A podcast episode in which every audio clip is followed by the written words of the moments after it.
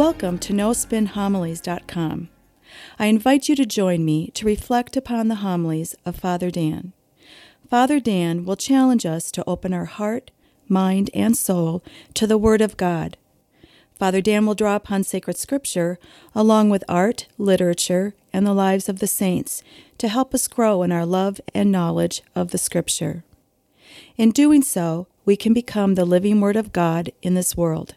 Now it is my pleasure to present to you No Spin Homilies.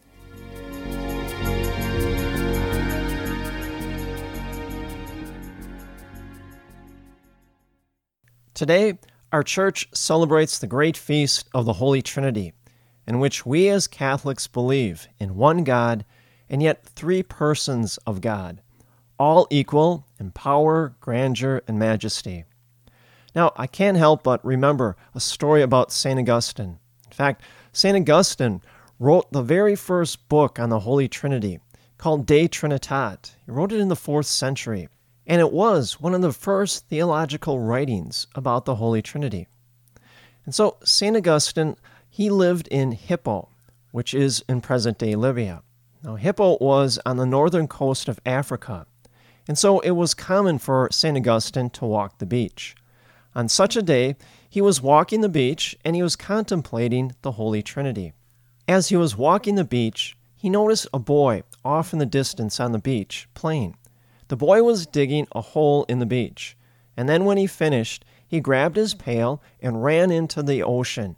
He filled the pail up with water, and then he ran back to the hole, and he poured the entire contents of the water into the hole, and then raced back into the ocean filled the pail up again, and raced back to the hole and poured all the water into the hole again, and continued to do that back and forth, back and forth. And so that piqued St. Augustine's curiosity. So St. Augustine approached the boy and he said, My son, what are you doing? And the boy said to St. Augustine, Sir, I'm going to empty the ocean into this hole. Well, St. Augustine, upon hearing this, said, My son, do you realize how vast and how large the ocean is? It'll take forever. Well, the young boy looked at St. Augustine, and he said, Sir, I will empty the ocean into this hole long before you will be able to fully understand the Holy Trinity. And with that, the little boy disappeared. Now, the Holy Trinity, yes, it is a mystery. It's something that we can't fully grasp because it's essentially the feast of God Father, Son, and Holy Spirit. We can't wrap our arms around God. Why? Well, because we're finite creatures. There's only so much we can take in and understand about the world, math, science, technology, especially about God. God is infinite. There is no beginning or end with God. That's why Jesus refers to himself as the Alpha and the Omega, the beginning and the end. But should we get discouraged? No, not at all. Herein lies the beauty and the heart of the mystery of God that we celebrate today and every day of our life. God is constantly revealing himself to us. He's constantly manifesting himself to us in so many ways for the express purpose of us being drawn into that communitarian love between the Father, the Son, and the Holy Spirit. And this is why our church asks us this weekend to take some time out to pray and reflect upon this beautiful feast of the Holy Trinity. And in doing so, we open ourselves up to grow in a greater love and wisdom of the Trinity. Now, this is important for us to do because the Holy Trinity really is one of the central tenets of our faith. It's a feast about God, Father, Son, and Holy Spirit. And so it's important for us to study it, pray over it, and grow in our love for the Holy Trinity. Now, what I'd like to do is turn to St. Thomas Aquinas for his help, help to understand and grow in our love for the Trinity. St. Thomas Aquinas gives us a great theological treatise he says that the Holy Trinity can be thought of in terms of the one as well as the many. Aquinas noted in God there is a oneness in terms of God, and that is God's divinity. All three persons of the Holy Trinity, Father, Son, and Holy Spirit, they share one common thing their divineness, their godliness. And yet, Aquinas would also argue there is a manyness associated with the Holy Trinity. All three persons of the Holy Trinity are separate and distinct from each other, as well as the roles that they play in salvation history. Each person of the Holy Trinity plays a separate and distinct role in salvation history from the very beginning of time. Let me elaborate on this further to help us understand what Thomas Aquinas is trying to teach us. Take ourselves, for example. There is one common thread woven through all of us, one common denominator that we all share, and that is humanity. We are all human beings. Regardless of race, creed, color, ethnic background, no matter where you travel around the world, we share humanity with each other. Aquinas would refer to this as our one, our oneness. And yet at the same time, there is a many associated about us. We are not exactly the same people. We all have different DNA. We all come from different families, different ethnic backgrounds, different socioeconomic makeups. We are all different individuals, separate and distinct from each other. Even identical twins are not exactly the same, they have different DNA. And so Thomas Aquinas would say that is the many that is associated with us. So, as human beings, we too have a oneness, but also a many associated with one another. Now, apply that back to the Holy Trinity. Yes, there is a oneness in the Holy Trinity, and that's divinity. Just as we share humanity with each other, so the Father, the Son, and the Holy Spirit share godliness. That's the very essence of who they are. And yet each person is separate and distinct from themselves. The Father is not the Son or the Holy Spirit, nor is the Holy Spirit the Father or the Son. Their roles, as I mentioned before, in salvation history are very distinct and separate and different. The other thing that we have to realize is they're equal in grandeur, power, and majesty. There is no subordination. Many of us think that because the Father is the Father in the name, that somehow He's over the Son and the Holy Spirit. The Son and the Holy Spirit are subordinate to the Father. Well, that's not true.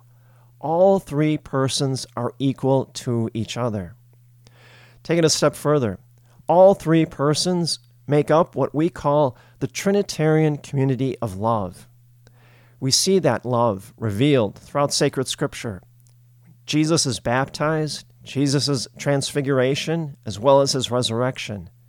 Now, where else do we see or are shown that divine Trinitarian community? In our sacraments. That's why the sacraments are so important for us all. And that's why the church emphasizes that we must have a strong sacramental life. Through the sacraments, we participate in that Trinitarian community of love that exists between the Father, the Son, and the Holy Spirit. And that's exactly where God wants us to be. Take, for example, the first sacrament we received baptism. St. Augustine wrote that at baptism, we are branded with the mark of the Holy Trinity on our soul. And it's an indelible mark. It's always there, it will never go away for all of eternity. And just like a rancher brands an animal to tell that that animal is his, so we are branded with the Holy Trinity, such that the Holy Trinity now claims us as their own. And each succeeding sacrament draws us deeper into participating in that life of the Holy Trinity. Look at reconciliation, confession. Here we find the presence of Christ, ready to forgive our sins so that we can be reconciled back to the Father. At Eucharist, at Mass. Here, throughout our prayers during Mass, we are constantly praying to the Father through the Son in union with the Holy Spirit. More to it, we have the power of the Holy Spirit descend upon the altar at consecration and change the bread and the wine into the body and blood of Jesus Christ, the second person of the Holy Trinity. Confirmation there we are sealed with the gift of the Holy Spirit and grow stronger in our faith. How about marriage? The union between man and woman best mirrors the union between Christ and his church. Anointing of the sick. Here, the Father is present to forgive our sins, and the Holy Spirit is now called upon to heal us in mind, body, and soul. But it doesn't stop there. We see the Holy Trinity in the most basic elements of our faith. Just think of prayer. Whenever we pray, whether it's before meals or just the beginning of Mass, the first thing that we do, we sign ourselves in the name of the Father and the Son and the Holy Spirit. Yes, we are invoking all three persons of the Holy Trinity, but more importantly, we recognize where we are in proximity to God. We are in the very middle, in the middle of that communitarian love of the Father, Son, and the Holy Spirit that makes up the Holy Trinity. It reminds me of the prayer of St. Therese of Lisieux. St. Therese, she truly believed, heart, mind, and soul, that we exist inside that Trinitarian community of love. And therefore, she was compelled to write a prayer about just that. In her prayer, she says, God above me, God below me, God in front of me, God behind me, God beside me, God inside me. It's a simple prayer, but it's so beautiful, recognizing where we are in proximity to that Trinitarian community of love. We live and move inside of it. And that's exactly where God wants each and every one of us to be. And so today, our church around the world celebrates the Holy Trinity. Is the Holy Trinity a mystery? Yes, absolutely. Should we be discouraged? No, absolutely not. Because every time we pray, every time we celebrate the sacraments, the Holy Trinity is revealed to us. And better yet, we are drawn into that Trinitarian community of love that exists between the Father, the Son, and the Holy Spirit.